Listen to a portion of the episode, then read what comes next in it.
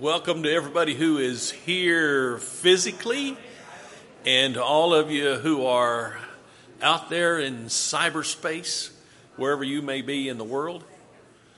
Welcome you to our class on 1 Samuel.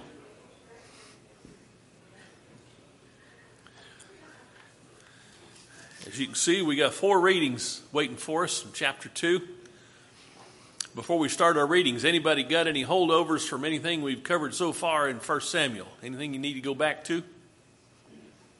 All right, nobody's got anything. Let's let's assign some readings then. chapter 2, verses 12 to 17. Who will read that one? I see a hand in the back. Oh, that's Corey, I think. Yeah. I'm seeing him through his glasses. So, chapter 2, 22 to 26. And there's Rich, I think and 227 to 30. That's the next one. None of these are terribly long. The first one's probably the longest, and Corey's already got it. So, chapter 227 to 30, who wants that?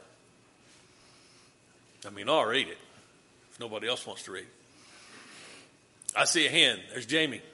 And then uh, somebody want to finish up chapter 2, verses 31 to 36. Okay, I'll take. Oh, there's a hand, Amy. I always count on Amy. Since she learned to read, she's just so proud.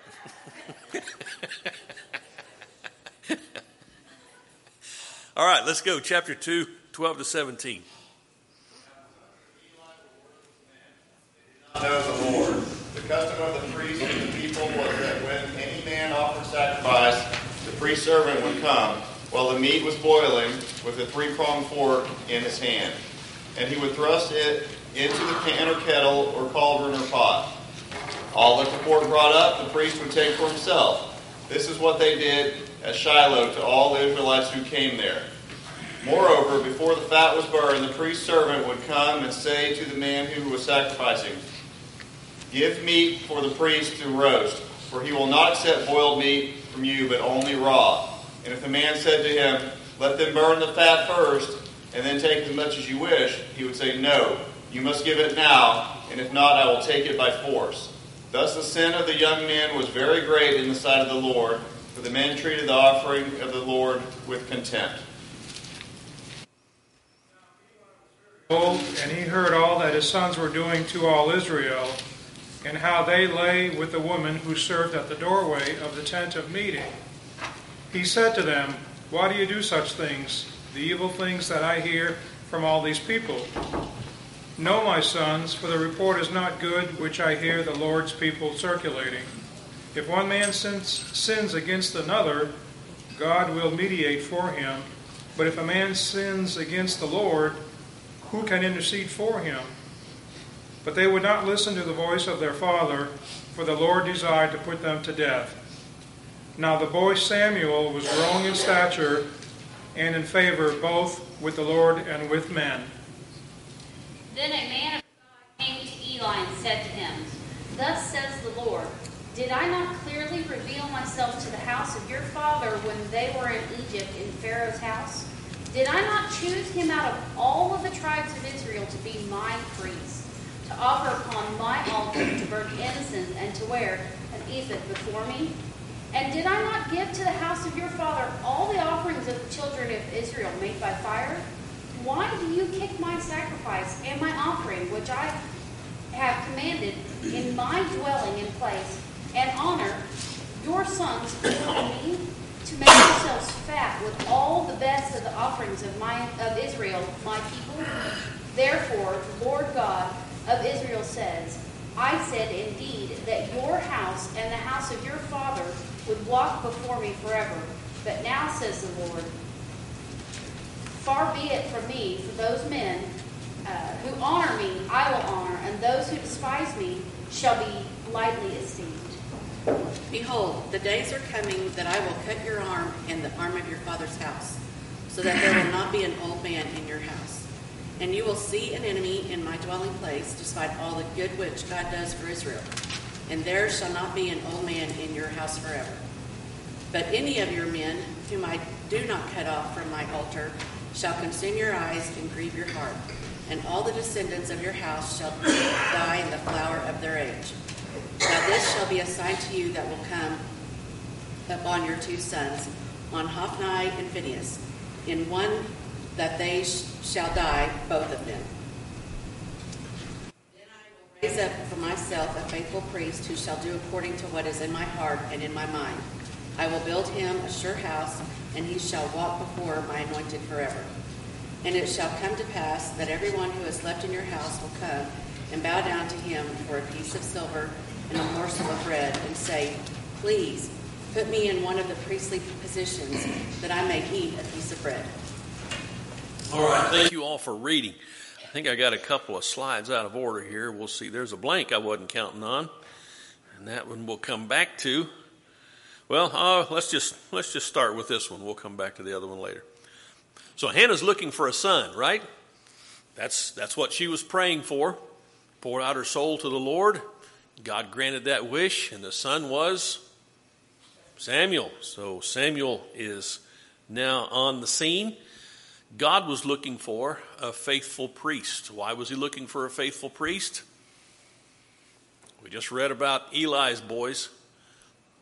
What does the last verse of the book of Judges say? Do you remember that from our first class? Kind of gives us the, uh, the tenor of the times. There was no king in Israel, and everybody did what was right. Where? In his own eyes. And that's the second time that truth had been repeated in Judges. So that's, that's where Judges leaves us. This is where we pick it up. But we would think if there's any place where there would be somebody who was trying to do right in the eyes of God, it would be where? It would be at Shiloh. It would be the priests who are uh, taking care of the tabernacle and serving those who were coming to worship God. But instead, this is what we find.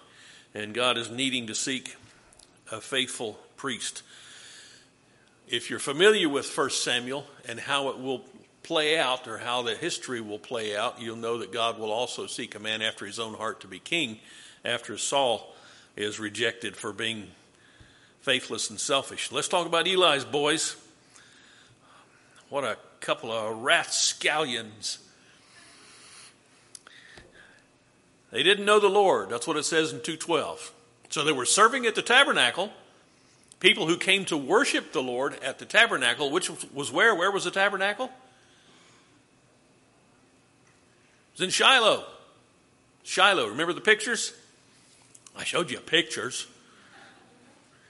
They didn't know the Lord. They were serving at the tabernacle in Shiloh, and they were even abusing the offerings that were brought. They were supposed to take the boiled meat, but they were taking it prior to it being boiled. We want meat to roast, and we want, we want fat. And the fat was supposed to be offered up, but they were abusing those offerings and disregarding God. They bullied the worshipers. They said, if you don't give us what we want, we will do what? We'll take it by force. How'd you like that if the elders started going through the pews during the collection? Hey, this is what we want from you. Annie up, or, or we're going to beat you up. well, that's basically what was happening at the tabernacle at Shiloh. It was a pretty sorry situation. And they they lay with the women who came, who were who were serving at the tabernacle. These guys were just bad eggs. Now we're coming into chapter 3, but I, what was I to. I think that's enough. Yeah, we, we got all that covered. Ain't technology cool? Yes. I mean, what you, what the Bible says, and then think about what Samuel is witnessing as this all happens, and what kind of effect it had on him. Well, I wondered that because he's he's just a young boy, and he's serving at the tabernacle under Eli's tutelage, and it's like when you read it. Of course, there's a lot of detail left out. You, I'm, I'm thankful to God for not putting in all the detail that I would like to have there, because then the book would be so large I'd probably never get around to reading all of it. But you see his boys, his his blood boys, and then you see Samuel, and it's like Samuel is learning things from him that are the right things in the right way. It's almost like he's a grandson and he's bringing his grandson up right, whereas his boys are just worthless. Uh, and I'm not, that, that's what the text says about him. They were worthless men. And they are the ones serving at the tabernacle. These are the guys that Israel comes and has to, to deal with in order to worship God. So you see what a sad situation it was spiritually and morally, and that this was the example that was set for, for the entire nation. So we wonder when we look at history why they had so many problems and why they had so many issues, but this was their leadership. What was the complaint against Eli?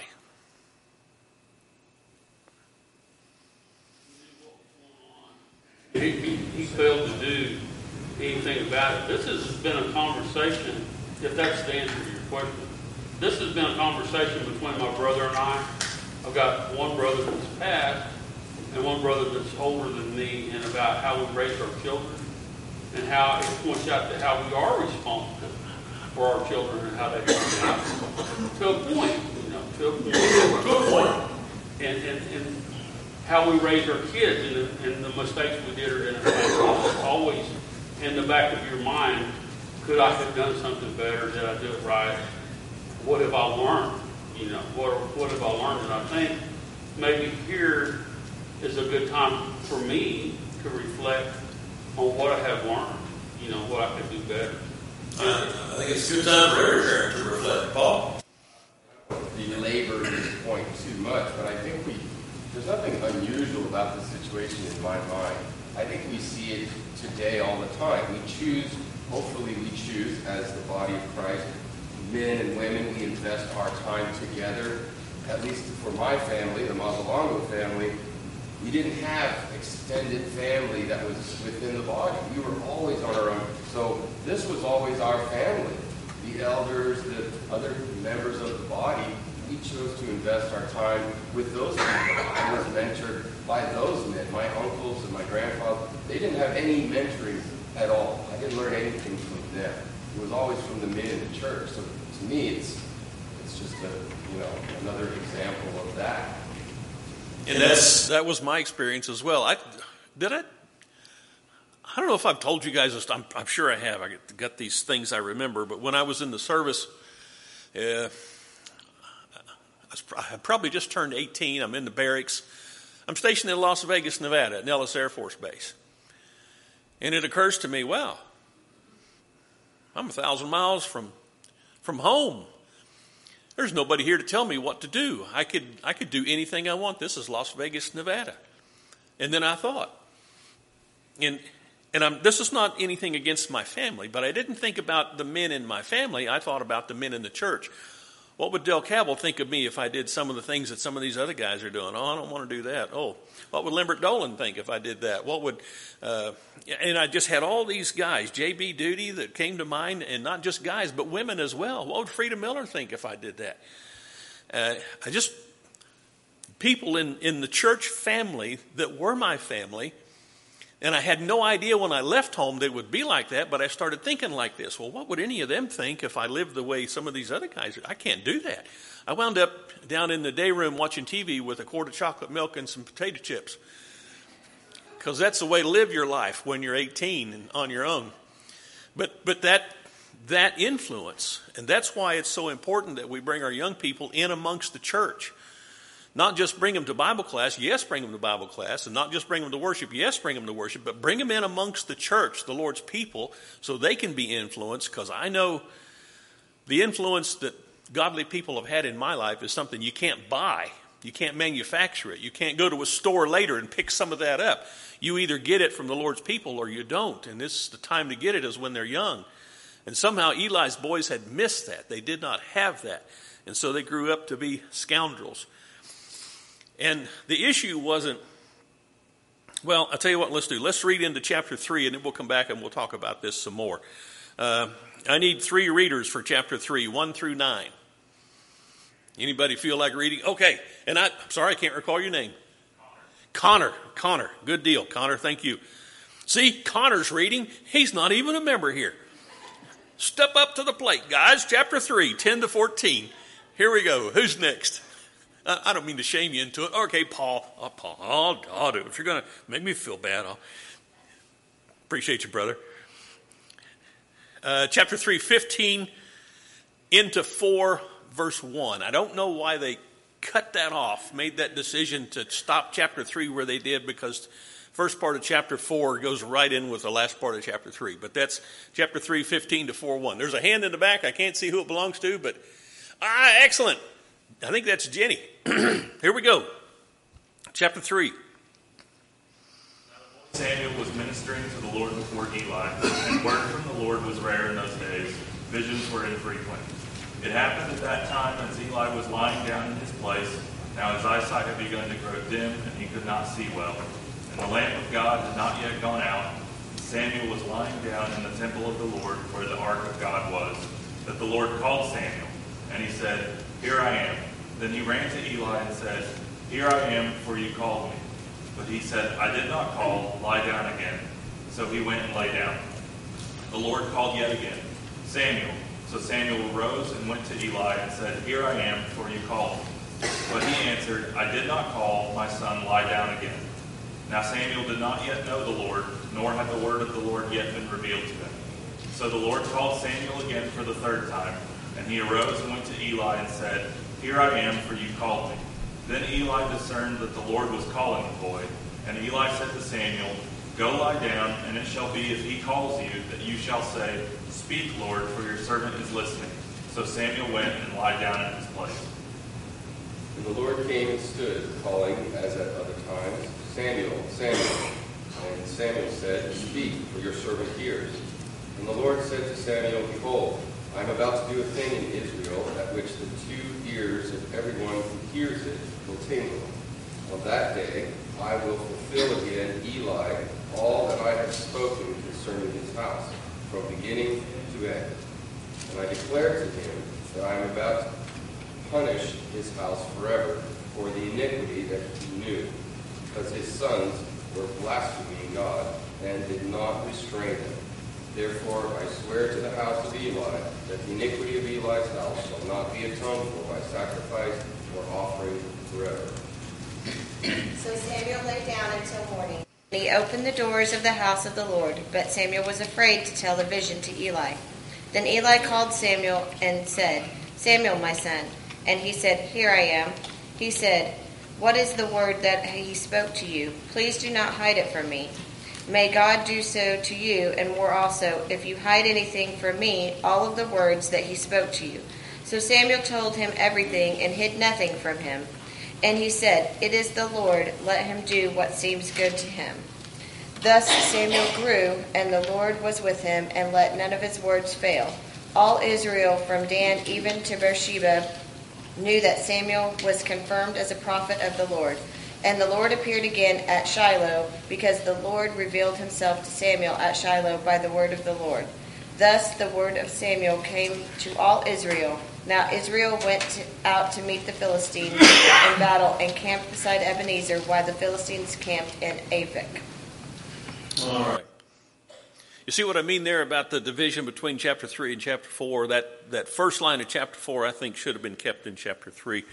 Uh, you understand when the Spirit inspired these things to be written down originally, there was no division between uh, chapters and verses. That division came later. I'm thinking whoever divided the chapter probably was falling asleep right at that point and just and just accidentally, oh, I'll put that in chapter four. Nope.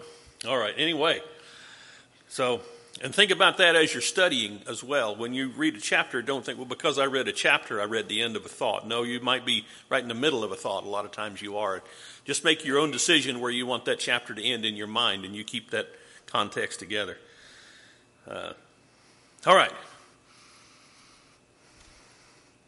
Eli's character, let's talk about his character a little bit. He didn't rebuke his sons, chapter 3, verse 13. This was the issue. It wasn't that his sons were bad guys, it's that they were bad guys and he did not rebuke them. And I'm not exactly sure uh, what this means because in chapter 2, verses 22 to 25, Eli does speak to his sons. So I don't know. It, it seems to me this is probably. Uh, too late in the game Maybe he hadn't rebuked them prior to this, but this is the issue with uh, Eli at this point. Jamie. saying, hey, you shouldn't do that, and boy, you better stop that. And I'm wondering if it's a spare the rod, spoil the child type of parenting that, you know, you know, you don't really need to do it that way and, and putting the fear in them that that's not what they need to be doing. Right. If, if a child is, my experience, my experience as a child, if a child is exhibiting poor behavior and you don't do something to make them regret that behavior and decide, I'm never going to do that again, what's going to happen? They're going to do it some more. It's like Solomon said in Ecclesiastes when the sentence against an evil work is not carried out speedily, the hearts of the sons of men is fully set in them to do evil. I'm sure he was writing about adults, but that holds true for five year olds too. You, you've got to stop evil where it is and make people who are doing evil understand this isn't going to work. Bud? I was going to say, one of the things I think we're sort of jumping over when we're talking about his sons is that they were, uh, they were over 30 years old. And so uh, they might have just turned their back on their dad and said, well, the old codger, he don't know what he's talking about. We can do whatever we want to. We don't have to say, tell him nothing. So, but now, you understand what I'm saying? This was not, these boys, or these men that were his sons, were past 30 years old. Sure, they were grown men. They weren't, they weren't little boys. But at some point along the way, God is holding Eli responsible for not rebuking them. And I think the kind of rebuke we're talking about is what Jamie was talking about. It's not simply saying, now, boys, you know you shouldn't do that. Sometimes I hear parents do that, and, well, let's just move on. Uh, Preston and then Bob. I keep thinking about this passage when Saul was on the road to Damascus, and Jesus it's hard for you to kick against the prick. And so, in, in doing a little bit more reading, I, I find out that the goad or the prick, whenever you had oxen, that was something I guess that they prodded them with to keep them in line. Mm-hmm. And whenever you you think about how zealous Paul was and how he really tried to do what he thought was right in God's eyes, and of course he was crucifying or, or he was persecuting the Christians.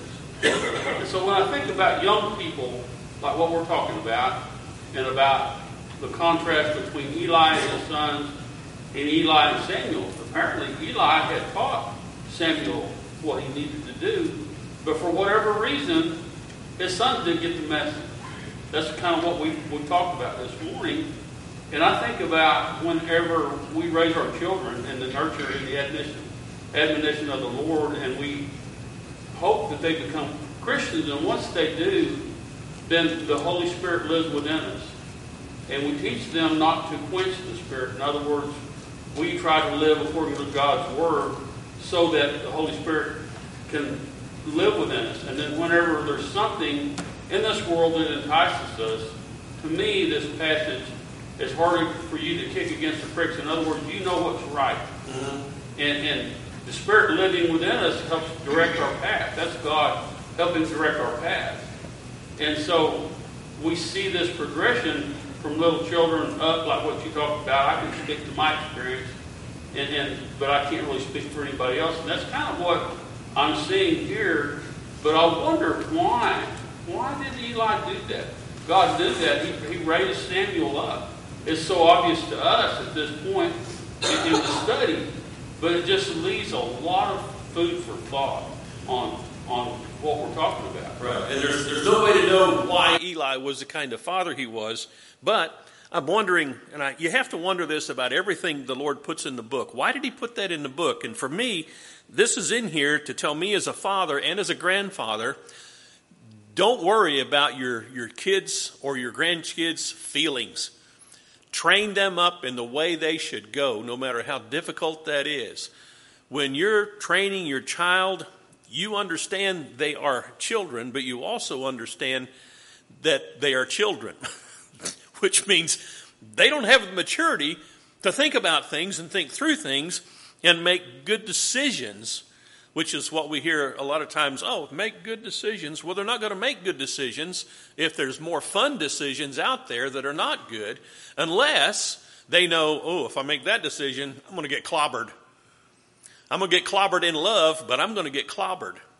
And I'm not saying I was raised perfectly, but I don't remember my parents ever taking my feelings into consideration when I was doing things I shouldn't be doing. They, they, it just wasn't a concern because they knew that behavior has to be stopped and this behavior has to be emphasized. And that's, that's kind of where we are with that. Now, Bob, and then I think, Paul, do you have your, okay, Bob and Paul. Eli was the high priest. Yes. And his, one of his duties was assigning responsibilities. He could have easily taken away his son's responsibilities and assigned them to other duties where they couldn't have done what they were doing. Good He point. chose not to. Well, I'm saying that his Eli's sons were. He was the high priest, and his sons were serving under his tutelage. He could have pulled them out of that job and put somebody else in place, which we assume there would have been somebody there to do it. it it's kind of like somebody says, "How come we don't have more adult classes?" Well, we need more adult teachers. Find the teachers, we'll have the classes. It's it's kind of a kind of a thing like that. Uh, Bob or Paul.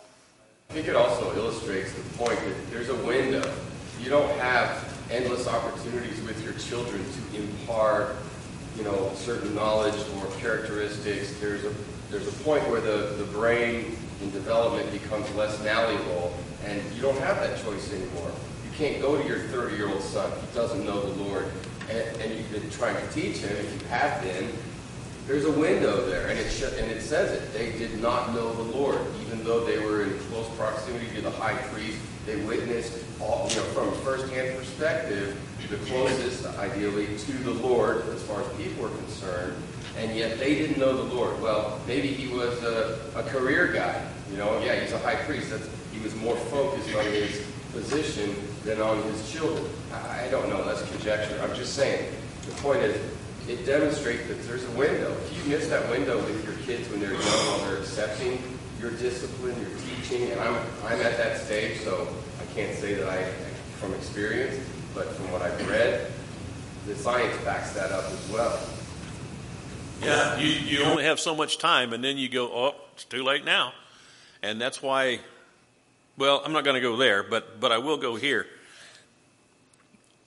I think this is in here to hopefully embolden parents and grandparents to be parents, not to try to be friends and buddies, and to, to don't worry about whether or not your kids think you're cool. If they think you're cool, hmm, you might not be doing it right because that's not always a good sign. Our children will have lots of friends, hopefully, in life, but you are their only dad, you are their only mom. They've got two sets of grandparents. Maybe that's to catch up where the parents didn't get it all done. I don't know, but be a parent, take responsibility, and and change behavior where it needs to be changed and train behavior where it needs to be trained. I saw two hands in the back. Judy. Time to invoke punishment may end at some point, but your your job as a parent and your influence never ends. Exactly. And the punishment it's my experience has been the only time you really need to punish is when your authority as a parent has been challenged. That's when you punish. You're at the table, somebody spills some milk. Oh, let's get that cleaned up. Grab a towel. Don't yell at the child for spilling milk unless unless you've warned them about acting a fool at the table and they're acting a fool and spill their milk. Then you tear their head off. Uh, well, that make a bigger mess, so don't do that. But you, you see what I'm saying? I'm using uh, that's called a hyperbole in technical language, hyperbole. But the, the point is, think through some of this stuff and don't allow. What's one of the Ten Commandments in regard to this? Honor your father and your mother. Who's supposed to train the children to do that? They're little. They have to be trained. They have to be taught to honor mom and dad. When Paul wrote to the church at Ephesus and said, Children, obey your parents and all, it, he didn't mean for the parents to take that part of the letter to their kids and, and here, Tommy, you read this, or little Johnny, or whatever your name is, you read this. No, he meant, okay, uh, my, my children are supposed to obey me. That's not my right as a parent to make them obey me. That is my obligation as a parent to train my children to honor me. Because if there's no honor in the home for parents, there will be no honor for God. I'm telling you that. Unless something really drastic happens later on. That's the way it works. And I believe that's why the commandment's there. Honor your father and mother. What's the promise that comes with that? That they may live long on the earth. Now think about that promise. If you want your kids to live for a long time on this earth, to have a good life, train them to honor you as the parents and as grandparents. If you don't train them, you might not want them to live a long time. You might kill them yourself. but that's the way that is. Uh, uh, Steve, and I, there might have been another hand in the back, but Steve, you're up now. What's that? Eli was the last judge. Actually, Samuel and his boys will be the last judges. Well, at least we know that Samuel was going to keep the word of the Lord. Samuel with his boys.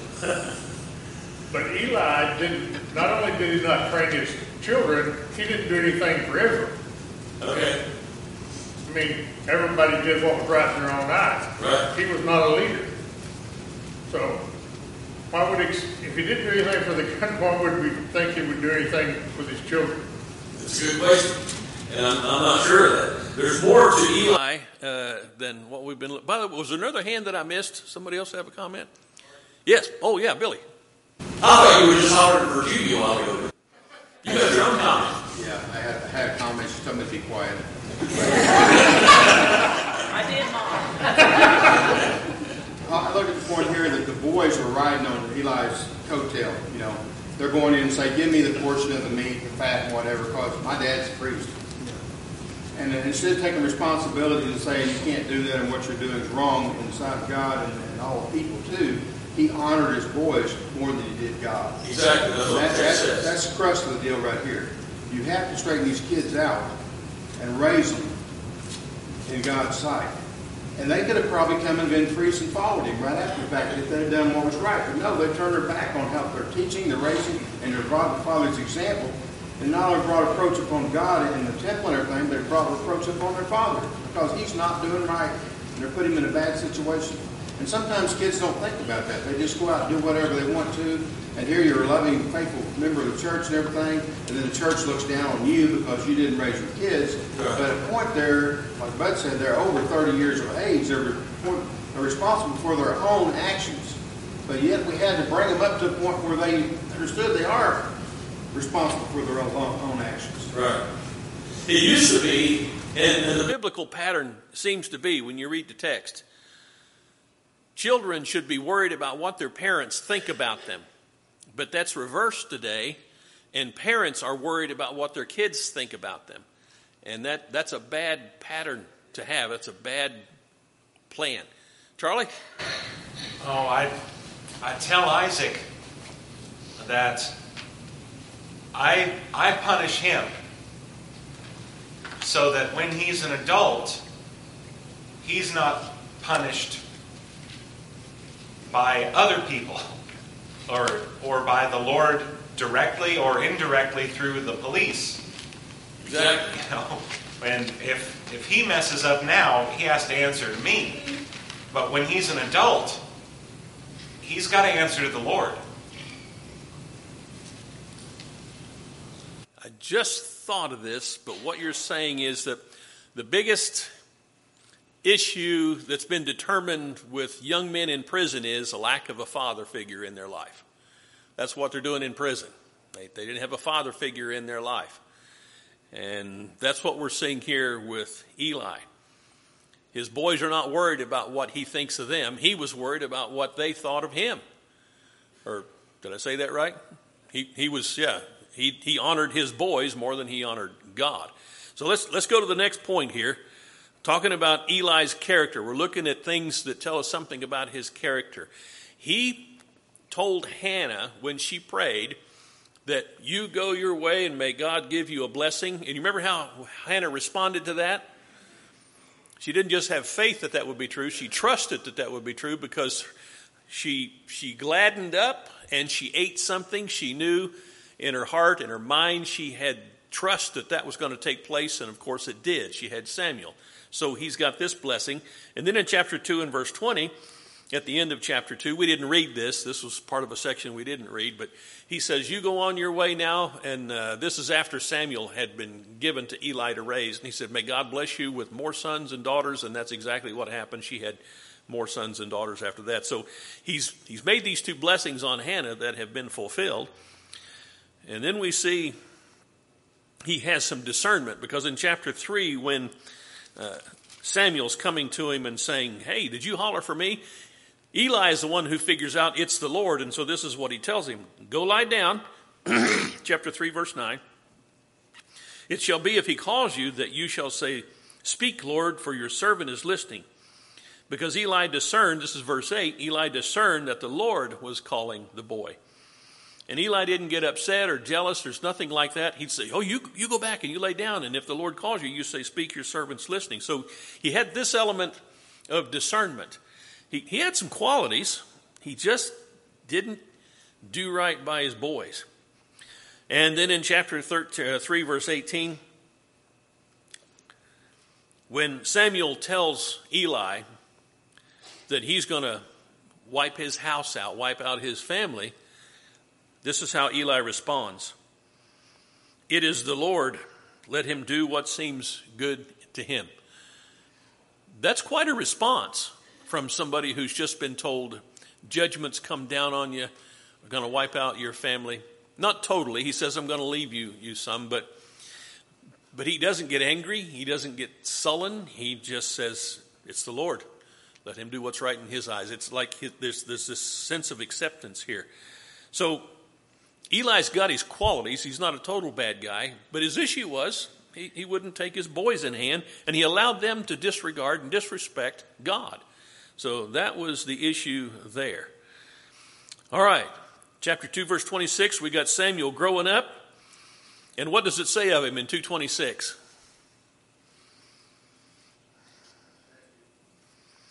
Growing in stature and favor both with the Lord and men. What's that sound like? That sounds like Jesus. That's exactly what was said of Jesus Christ. Grew in favor with God and men. Chapter 3, verse 1 says, Visions were rare. But Samuel was about to have several. He was about to be established as God's man. And that's what it tells us at the end of chapter 3, the beginning of chapter 4. God establishes Samuel as a prophet to all Israel. So visions were rare.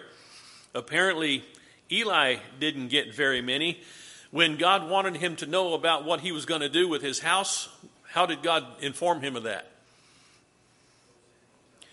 He sent another man, says a man of God. We don't even know his name, but a man of God comes to Eli and says, This is God's pronouncement on your house. You've not restrained your sons, so this is what's going to happen. Actually, the restraint part comes later when God tells it to Samuel. But but your house is going to be torn down and judgment is coming against you. That came from another man. God did not come in a vision to Eli and tell him that. He told him through the man of God, and then he told him again a second time through Samuel. So that's that's the way it was. And now Samuel is going to be established as a prophet in Israel. Let's look at chapter 3:19 again.